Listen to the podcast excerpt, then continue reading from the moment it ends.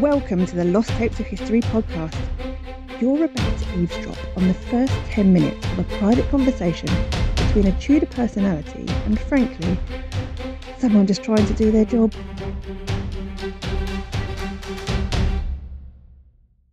The date is August 1586. The Babington plot, a plot to kill Queen Elizabeth, has just been stopped. Walsingham needs more help because another plot is surely around the corner.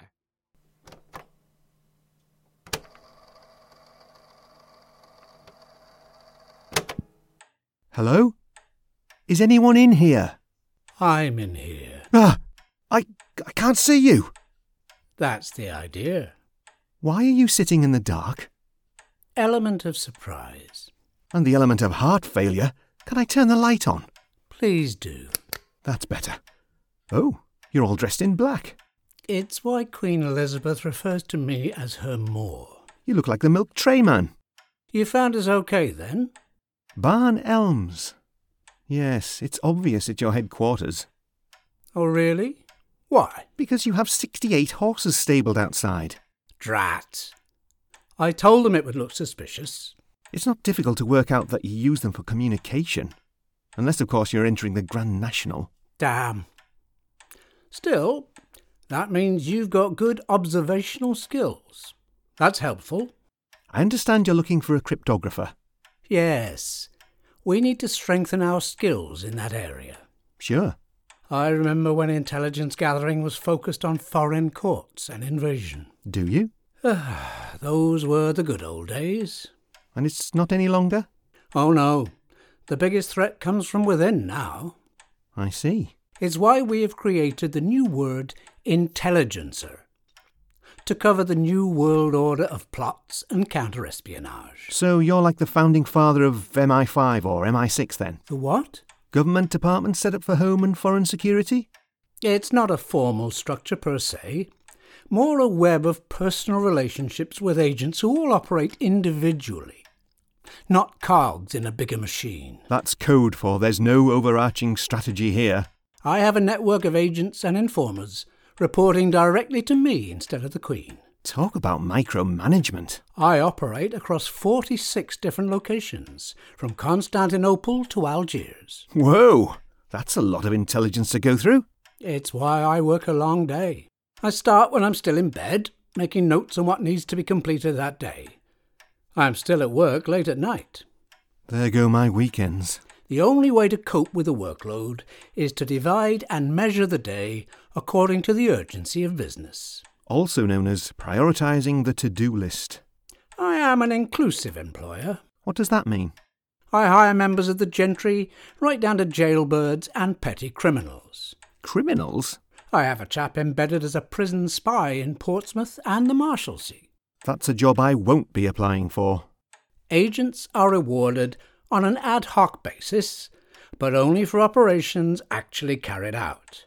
Hmm. They are hungry to serve and very loyal. Well, I'm hungry for a regular salary.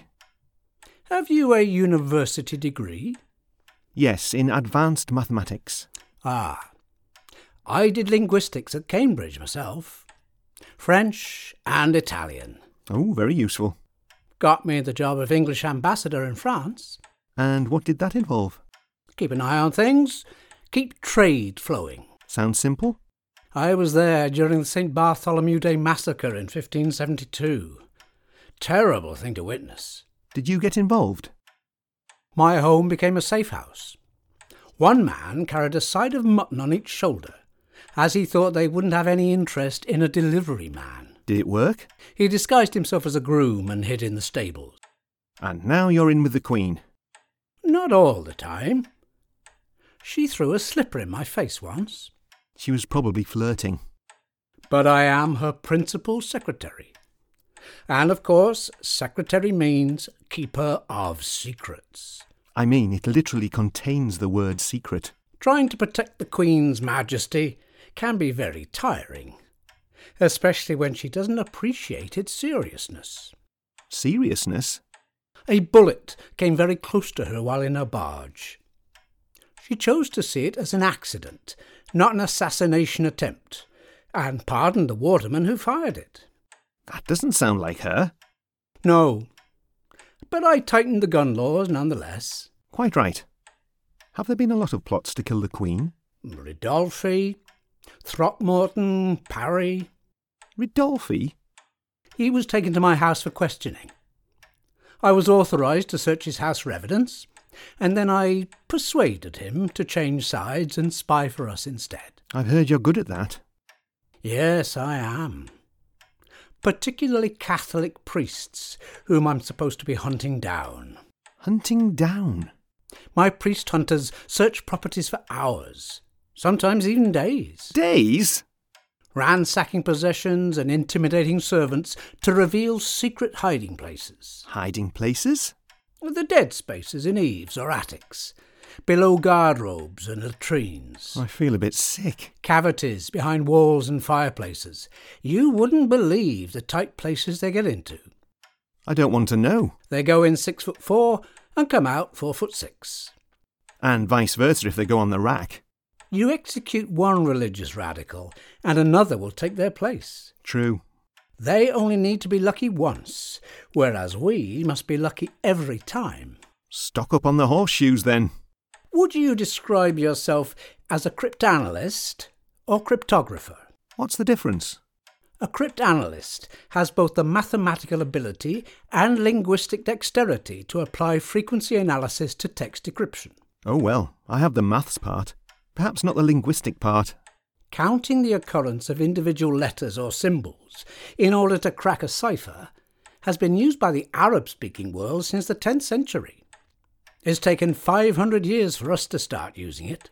Someone lost the teaching manual? Cipher makers have learned to change them regularly. Take the physician Timothy Bright, for example. Who? He devised shorthand writing based on a system of 18 symbols, using hooks, loops, and lines. I always knew Doctor's handwriting was in another language. And we haven't even covered invisible ink. Invisible ink? Agents expecting to be searched develop methods of concealing their secrets. What have they been doing? They use a solution of alum and a pint of vinegar to write a message on the inside of an egg, which is invisible until the shell is broken. And the plausible excuse about why they are carrying eggs on them? Or they write it on paper, which is then dipped in water and held near the fire till it appears. Or catches fire? Many agents have experimented with crushed onions, citric acid, orange juice, and their own urine. If you ever have a cocktail named after you, that will be it. Yes, well, encryption is far safer than using invisible ink. I'd say so. And if you need to, you can use my forger, Arthur Gregory. What does he do? He can restore the wax seals on letters so that no man can judge that they've already been opened.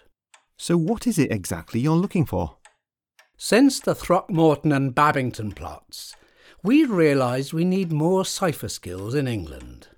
Can you walk me through these plots? I'd like to know what kind of thing you need from me.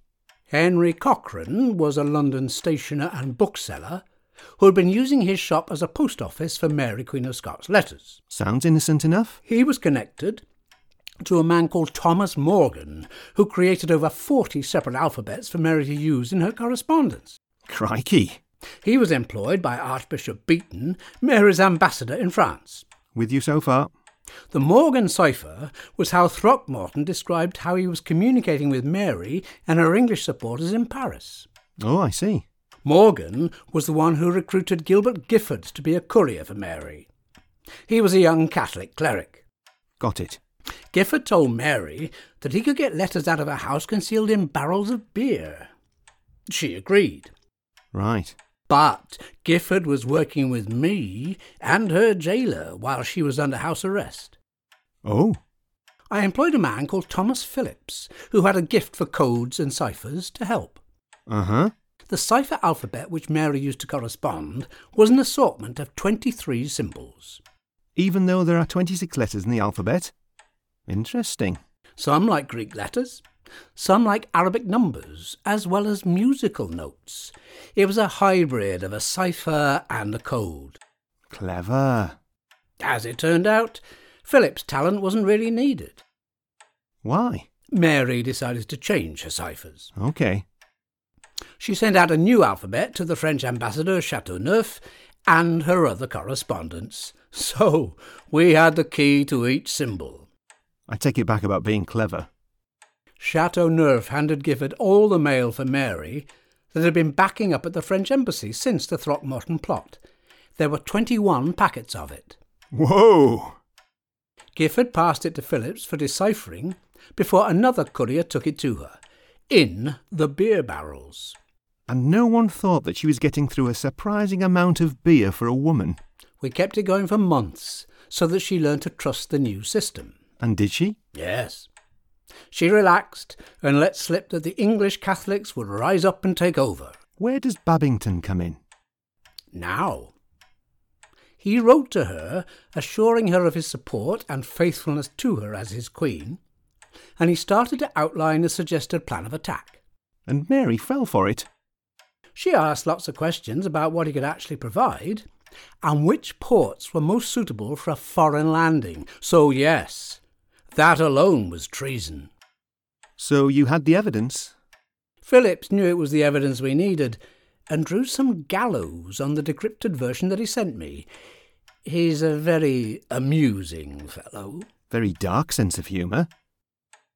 Babington was told to burn Mary's letter, but he memorised the contents and he was able to provide us with a clear summary afterwards. So she definitely wrote those letters then? The letters were dictated in French, her first language, to her secretary. What did he do with them? Well, he then translated them into Scots English. But yes, the absence of a manuscript in her own hand did weaken our case a little. What happened then? Phillips got hold of the letter and used Mary's cipher to add a postscript, asking Babington to name the six gentlemen who would be dealing with Elizabeth. Oof, that was a bit of a gamble, wasn't it? It could have blown the whole operation. It could have done. But as it turned out, Babington didn't get a chance to reply. Why's that? I decided to arrest someone that was involved, and it sent the plotters into a panic. A panic. Babington met with someone that had volunteered to kill the Queen previously, called Savage. So hang on, was Babington on your side or not? He told me he had news of a plot, but he tried to play on his relationship with me to buy time, Why? either to get the conspirators to escape or complete their murderous plans. Ah, Babington went to a tavern with one of my agents called Scudamore. ah, the old get him drunk and blab technique. While there, Scudamore got a message from the royal court and Babington panicked. Thought it was his arrest warrant. And it wasn't? Babington offered to pay the bill and then ran away, leaving his cloak and sword behind. Where did he go? St. John's Wood. He cut his hair and muddied his face. He panicked then. Ten days he was on the run, dressed as a farm labourer. Then we caught him. When he failed to do any farming, obviously. And then here we are. Indeed, here we are. As I said earlier, we have to be lucky every time. And it won't be long before there'll be another plot to discover and stop. Well, I'm happy to help. I think I have the skill set you require. Excellent. You can start tomorrow. So, what's your job here? If I told you that, I'd have to kill you. Fair enough.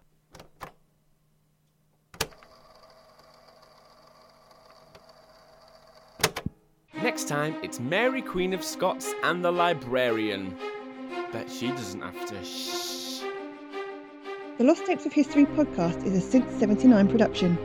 If you've enjoyed it, please leave us a review and subscribe to get more episodes. To fact check what you've heard on this person, visit our website losttapesofhistory.co.uk. You can also follow us on Twitter at Since79p and use the hashtag Lost Tapes of History.